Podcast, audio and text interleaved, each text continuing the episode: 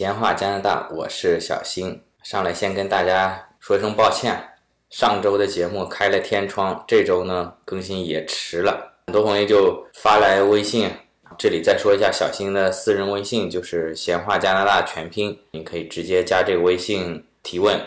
那很多听友就发来微信说：“小新啊，你是不是上次那个跨国通缉啊，秦警官啊，是不是真的？你是不是没有配合警方调查，后来被抓进去了啊？”呃，需不需要去捞你啊？这里这个小新跟大家报个平安啊！这个小新目前暂时还是处于漏网状态啊，还没有进去啊。另外也有听友说，是不是小新上周没有更是参加高考去了？这个小新年龄呢，可能已经超过了这个限制啊。我说现在国内高考年龄有没有年龄限制啊？可能我是属于超龄了。那小新干嘛去了呢？啊？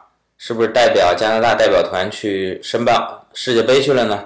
人家也没带我啊。虽然我个人表示支持啊，在这次美国、加拿大、墨西哥三国申办世界杯呢，反正申办代表团里面也没有带我玩啊。说起来呢，啊，还是跟体育相关啊。上个周末，六月八九十，礼拜五、礼拜六、礼拜天这三天呢，呃，应该说是蒙特利尔这个夏天最热闹的三天，一年一度的这个。F 一盛世在蒙特利尔的这个维兰纽夫赛道进行啊，说小新这期是不是讲讲 F 一呢？咱们确实有很多在蒙特利尔的听友啊，也是亲临了 F 一现场啊。但我呢是没有去看比赛啊。咱们不是在开这个 Uber 嘛，网约车嘛。那这三天的生意呢是非常的好啊。一来呢是这个生意比较好啊，二来呢看到这么多的外国游客来到加拿大，来到蒙特利尔。打不到车，着急，以小新的这个社会责任感啊，不可能坐在家里坐视不管，赶紧得上街拉活儿，所以这节目就耽误了。另外呢，也趁这个耽误的时间呢，啊，更多的收集了一些有关上一期节目荷兰荷兰的这些问题，然后又请石头来解答相关的提问。这不正好呢，我所崇拜的高晓松老师啊，也在优酷的小说节目里面。最近三期也都讲到荷兰嘛，咱们也蹭一蹭它的热度，对不对？我这期标题叫和高晓松老师一起畅聊荷兰。如果有机会呢，当然希望能和高老师一起聊一聊。目前呢，他聊他的，咱们聊咱们的。好了，咱们进入这一期跟石头的连线。石头，那你刚才说的就是这个技术移民的变种，就是说自己开一个子公司雇佣自己，或者是说想移民荷兰的人。说了这么多。移民荷兰有些什么优势嘛？那我比如说有一百二十五万欧这么多，也可以选择美国、加拿大这些国家。那呃，荷兰除了风景优美，或者是说本身特别喜欢欧洲的这种田园风光呢，荷兰有些什么其他的优势吗？它分两个方面来讲吧。荷兰它这个公司的这种税务制度和和政策的话是非常有优势的，在欧洲。然后，嗯，同时对于个人来说的话，嗯，荷兰毕竟是个西北欧的福利国家嘛，所以它有很多详细的福利的制度以及社会保障都是非常的健全的。详细来说的话，像对于公司来说，荷兰的公司的税率比较简单，它一个是二十五万欧的利润以下的税率现在是百分之二十公司税。然后二十五万欧以上的是百分之二十五的税率，哦，嗯，就是按利润来的，就我如果不赚钱就不交，对，不赚钱不交不交税。然后除此之外是没有其他税的，对公司来说，公司就一个公司税。这个甭管税率高低啊，至少它简单呀，非常简单，非常简单。对，像像我们国内包括加拿大，还这个报税非常麻烦。对。因为公司的税很简单，呃，而且税的百分比也不高，同时它分红税也很简单，所以目前啊，大多数的美国的公司在欧洲这边做投资和开分公司啊或者之类的时候，它的首选的欧洲总部的注册地是荷兰。哎，但是苹果什么他们不是都设在爱尔兰？哎，我我又可以再讲一个东西，嗯。包括我原来在那个药厂也都在。我刚才说了嘛，在爱尔兰开。欧洲的总部他选荷兰，他的收入的公司选爱尔兰。荷兰和爱尔兰之间用他两个国家的这种税收的优惠做一个夹心。他们简单说叫三明治税务结构，嗯把所有的利润放到爱尔兰，把所有的这个实体的内容放到荷兰，把公司的利润都留下来了，税很低。然后这个是公司的税，个人的税也很简单，所以我我们在这儿我自己都报税啊。一个是税率比较直接和简单，然后另一个是如果公司这个利润要提出来就分红，分红税也很、很直接，就是百分之二十。哦，前面所说的可能主要针对咱们嗯走这种投资啊，或者说是嗯自己开分公司移民的朋友，嗯在荷兰，咱们不光是说投资为了身份，咱在荷兰肯定像石头在这边机会很多，还是可以赚钱的。那赚了钱以后呢，在荷兰你开企业，相对来说，嗯首先企业交的税比较简单，嗯也比较少。嗯，然后另外这个企业赚了钱，毕竟是企业的钱，对，呃，给自己发工资啊、分红啊，嗯嗯，它这个税率相较其他国家也也是比较低，是吧？你说是百分之二十，对，所以综合起来，嗯，企业分红就开一个企业，最后嗯。分红之后，你拿到的钱就不用再交任何个人收入税了。哦，就是说企业分红，比如说石头，你企业赚钱了，分你一百万，扣了百分之二十税，你就八十万净收入。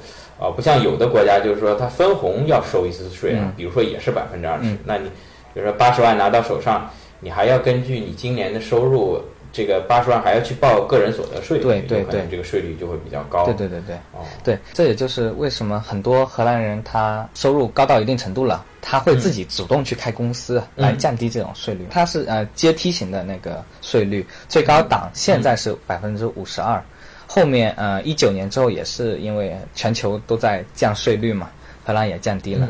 还有我身边一些朋友，包括我认识一些嗯。来做加拿大投资移民的朋友，现在很多的问题就是说，他国内仍然有企业在运营，嗯但是加拿大是全球征税的，嗯就是他在中国的收入、嗯啊，企业也好，个人也好啊，嗯股东也好啊，嗯还是要报给加拿大税务局的。嗯很多朋友就很头疼，有有些人甚至说，因为这个，他算了算啊，就是算了。这个老婆小孩身份保住，然后自己就又又把这个辛苦拿到的加拿大身份给退掉了。嗯那在荷兰会不会也有这个问题啊？嗯，荷兰它也是个全球征税的国家，但是哦它、它征税它是按照你海外的那部分，它不是按照你那个利就每年的利润什么那种报，它是按资产税收的，所以它不是资本利得税，它是资产税。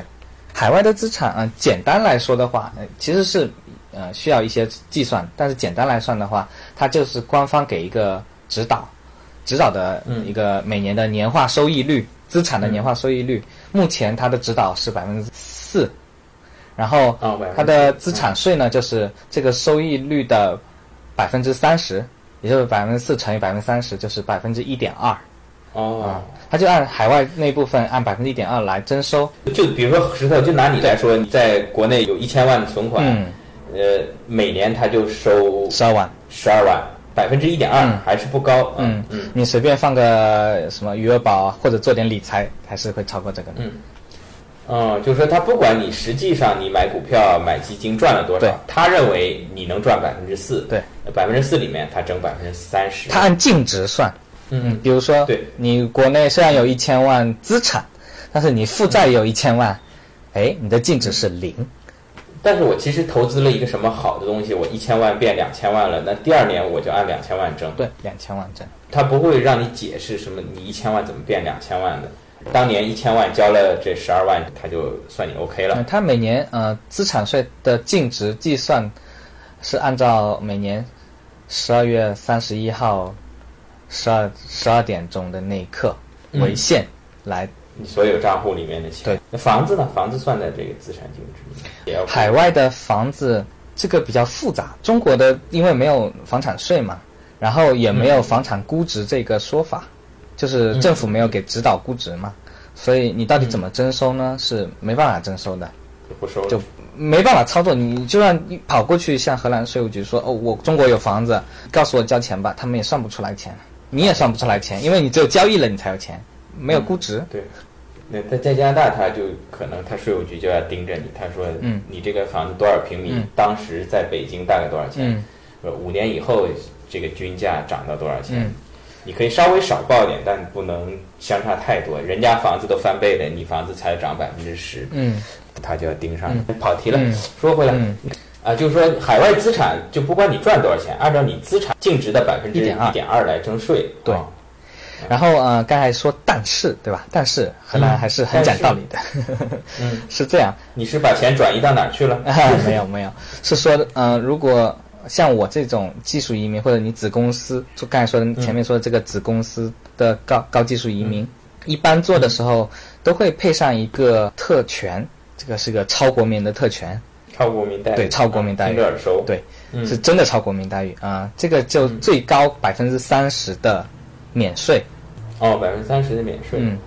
嗯，未来可能会有一些变数是关于这个年限的，现在是八年啊，哦目前有一个讨论是有可能要变成五年，未来。咱先不说年限，嗯怎么叫百分之三十的免税？就你你同样你在 Booking 上班，你比荷兰发同样工资，嗯你比他少交个人所得税，少交百分之三十。嗯，不是，是我百分之三十不用去交税，直接折算成税后收入，剩下的百分之七十拿来算税。哦，大概会是说羡慕你。对，荷兰人都很羡慕这种我们这样子的有百分之三十免税的这个外籍员工，然后大概对比上来说，你的收入会就比他们多百分之十八到二十二这样子，简单说就百分之二十左右。然后有这个百分之三十免税的特权的情况下，你的税务状态是个比较特殊的状态。这个为什么有这百分之三十呢？是荷兰政府或者说荷兰税务局补贴这些就从海外移到荷兰的人，他比如说他回家探亲呀，或他在荷兰这边生活开销、租房成本什么都会高一些。荷兰税务局补贴的一个政策，非常人性化。然后有这个政策的时候，嗯、这个呃百分之三十免税的这个移民的税务状态是比较特殊，它是半税务居民的状态，不是全，哦也不是没有税务居民，它是一半的税务居民状态。嗯、举例起来说呢，就是所有海外资产不用申报，没有任何义务申报，也不用交税。也就是说，虽然你在国内有一千万，我没有那么多，但是你在 呃，比如说你有一千万啊，呃，日元好了，嗯好。啊，比如说你有一千万，你在你移民荷兰的这前八年，你首先你在荷兰赚的钱比人家前百分之三十免征个人所得税，嗯然后另外你国内这一千万呢也不用申报，也也就不用交这海外的呃资产税。对，然后这等于我可以做很多配置，你到第七年的时候，你把这钱全转给我，然后那你就放心了。嗯，是吧然后我非常放心。那钱在好人的手里，我很放心。比如说你有一千万，嗯是你你就肯定会转的，嗯但是你真有一头牛，就不一定会给我。啊，好，闲扯归闲扯，就是这个呃百分之三十的免税这个东西，海外是这一块，就是说呃没有任何申报的义务，也就是说我们可以有很长的时间去做很多操作。然后嗯在荷兰本地的呢，除了非自住的房产以外，嗯其他的资产也是免征资产税的。简单的说，就是如果我在荷兰有投资了很多股票呀，嗯或者呃基金啊，或者嗯存款啊，我我都不用去交这个资产税的。荷兰本地人要交，对本地人的资产净值，它是按人算的哈，嗯每个人现在大概是两万二左右，免征资产税，嗯超过的部分按百分之一点二征收。看来这个荷兰人真的是会做生意啊！嗯他这个给移民提供很多很多的优惠政策啊，这个很好理解。你你给人家提供优惠政策，人家就过来。对，你如果不提供，人家就不来。如果不来的话，你反正一分钱也赚不到嘛，嗯你还不如给这个移民一些政策来吸引移民。嗯，他们很会做生意嘛，政府也很会做生意嘛。它本身就是呃申请这个百分之三十免税的话，是有又有收入条件，要比那个高技术移民的条件更高一些些。目前是税前收入大概五万四千多一些每年。那你有这个收入水平，可是比他们这边家庭均收入都接近了，比人均收入高很多。你也就是你还要交税，对不对？一边是你要交税，另一边是你要在这边生活，要消费，他怎么算都不会亏。对呀、说起来我是没钱啊，穷人移民加拿大，呃，真的是我如果国内如果真有个一千万啊，真有一千万的话，我我还是会考虑荷兰啊，还是有挺多的优势。如果小新以后有了钱啊，还是有点动心啊。嗯，知道虽然到了荷兰短短三年啊，你看快四年了看小新啊，快四年了。你看小新待在加拿大，什么也没干，就做个节目，也没赚什么钱。石头已经把这个荷兰的移民政策研究的非常透了哈。咱们听友当中，如果有想去开拓荷兰甚至整个欧洲市场啊，想去做生意的啊，那欢迎跟石头取得联系。啊，欢迎大家来荷兰旅游、移民、养老生活。对了，等我小新攒够了钱，咱们也是到荷兰啊，请石头带我们去玩一玩。石头，嗯你好，你好。上期节目也向咱们听友征集了一些问题，那我提几个问的比较多的。好，一个是大家想知道，就是啊，你怎么运气这么好，找到荷兰这么好公司的职位？你是如何求职的？呃，上了哪些网站？我自己的话，主要是通过两个方面，一个是就是毕竟在几个大公司工作过，然后会有一些同事会出国什么的，所以一个是找在海外公司的前同事之类的内推，哦，人脉。对人脉，一个用人脉，另一个呢就是我自己，嗯，LinkedIn 账户注册了也比较久，然后一直自己的那工作的情况、履历都会及时更新，所以嗯一般就是像做开发、做技术的三四年的时候，会是一个很黄金的跳槽季。哦那个时候就属于年富力强，然后经验又还不错的那种状态，然后会有很多机会会突然间在那块时间会爆发出来。呃，LinkedIn 嗯，这是一个什么网站？呃，LinkedIn 在中国大陆是可以访问的啊，它叫 LinkedIn 点 com，它现在已经是被微软收购了嘛，它就是一个职业的社交平台。职场的开心网，相比 Facebook，啊它更多的是公布一些个人的在职场方面的一些信息，嗯啊，比较呃偏重职场的一个社交媒体。嗯，然后咱们听友中如果有 LinkedIn 工作的啊，记得给打款啊。而且、关键还是石头自身实力摆在那里啊。你看我也放在 LinkedIn 上啊，而且咱们也这听友啊，石头你帮我推荐一下 BookIn，肯定不要我呀。这个还是所处的行业啊跟自身的实力的关系。说到所处行业啊，还有一个问题啊，就是说之前咱们提到那个厨师移民的问题。那厨师这个行业，如果想移民的话，它有没有年龄限制啊？得这么说，理论上是没有年龄限制的，但是呃，实际的话，因为毕竟呃，厨师是一个呃需要一定的体力和工作强度的一个工作，他还是会希望大家比较年富力强一点嘛。所以一般实际情况的话，会说四十岁以下，四十岁以下，嗯。嗯但是就是比较优秀的，比如说他本身是从事厨师，然后做的非常不错，然后也也小有影响力的，嗯那可能他再放宽一些些年龄要求。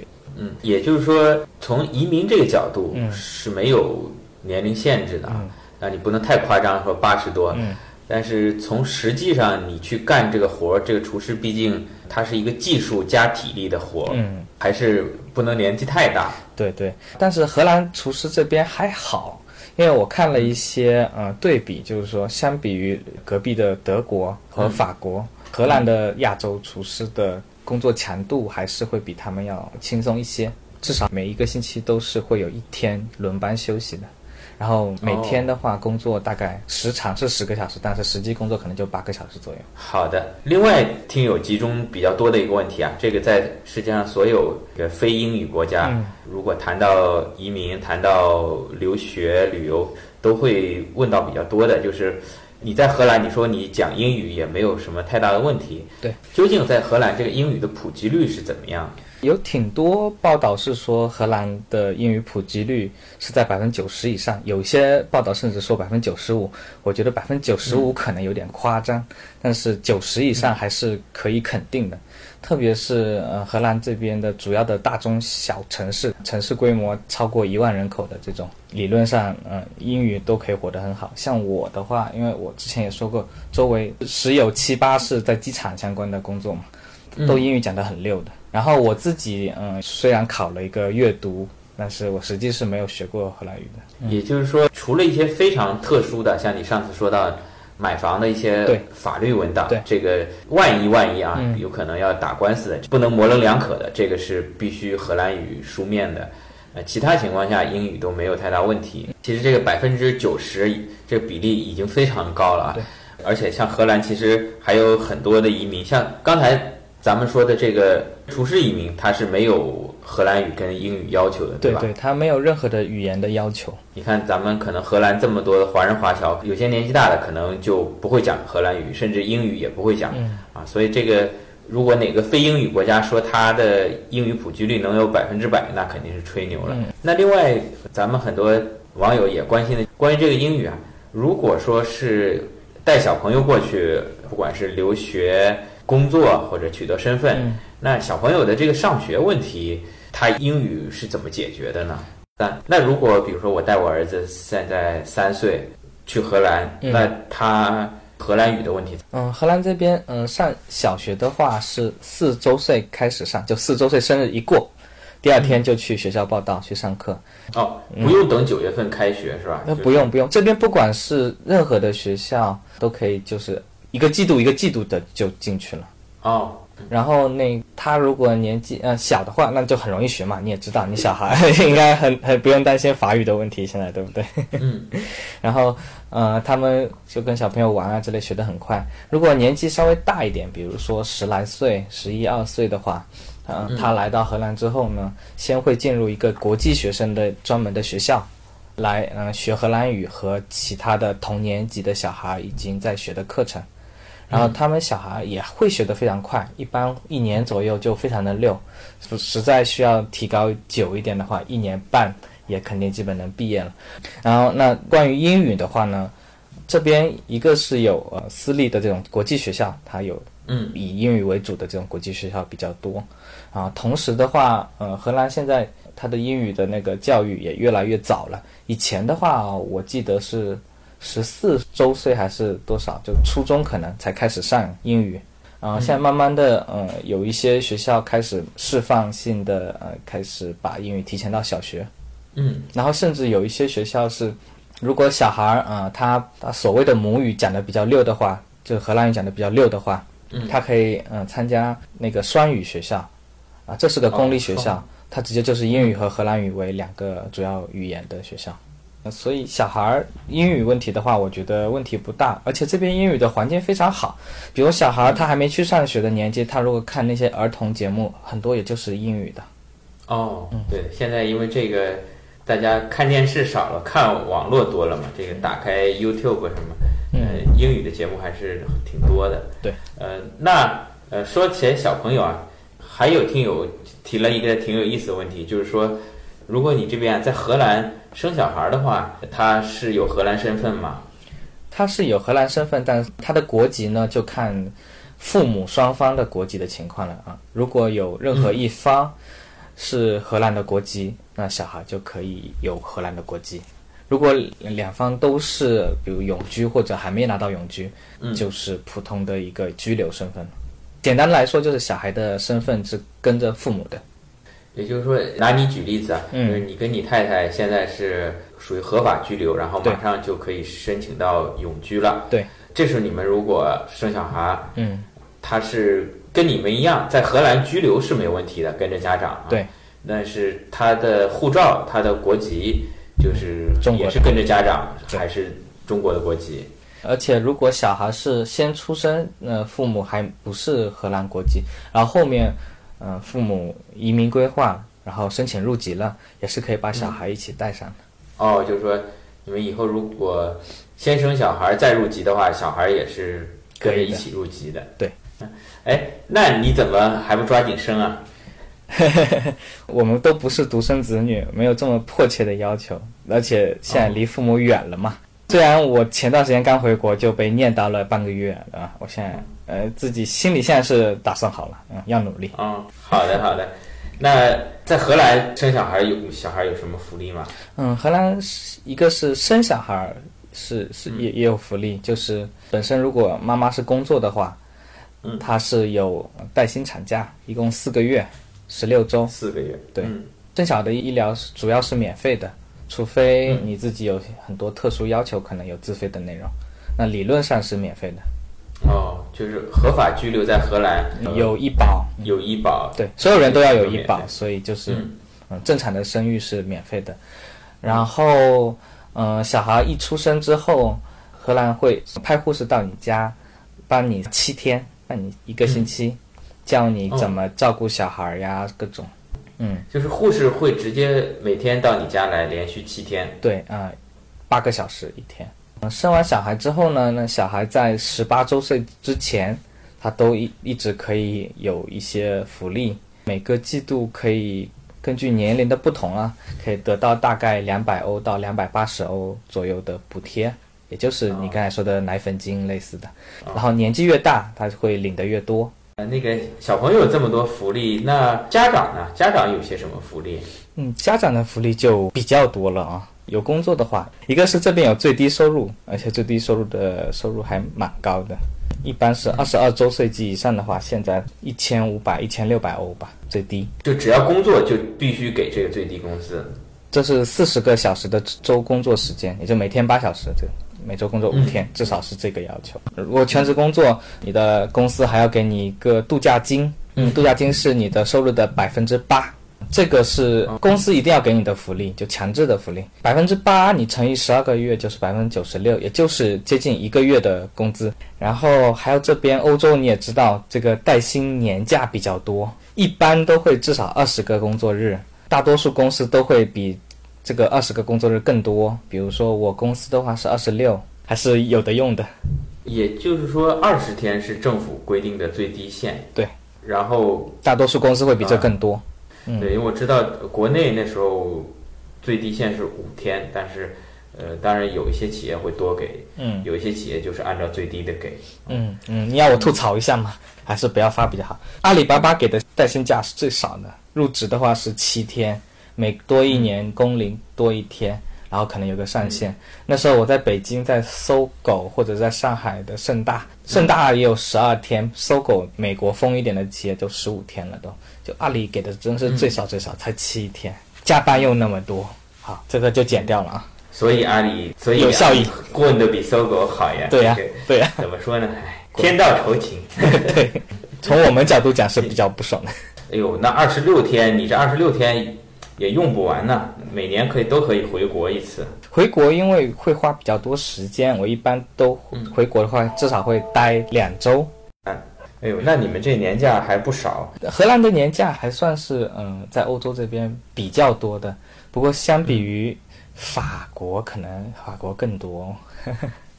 另外还有一个强制的一个福利就是交通费也是公司要给的。哦，交通费是属于一个强制福利。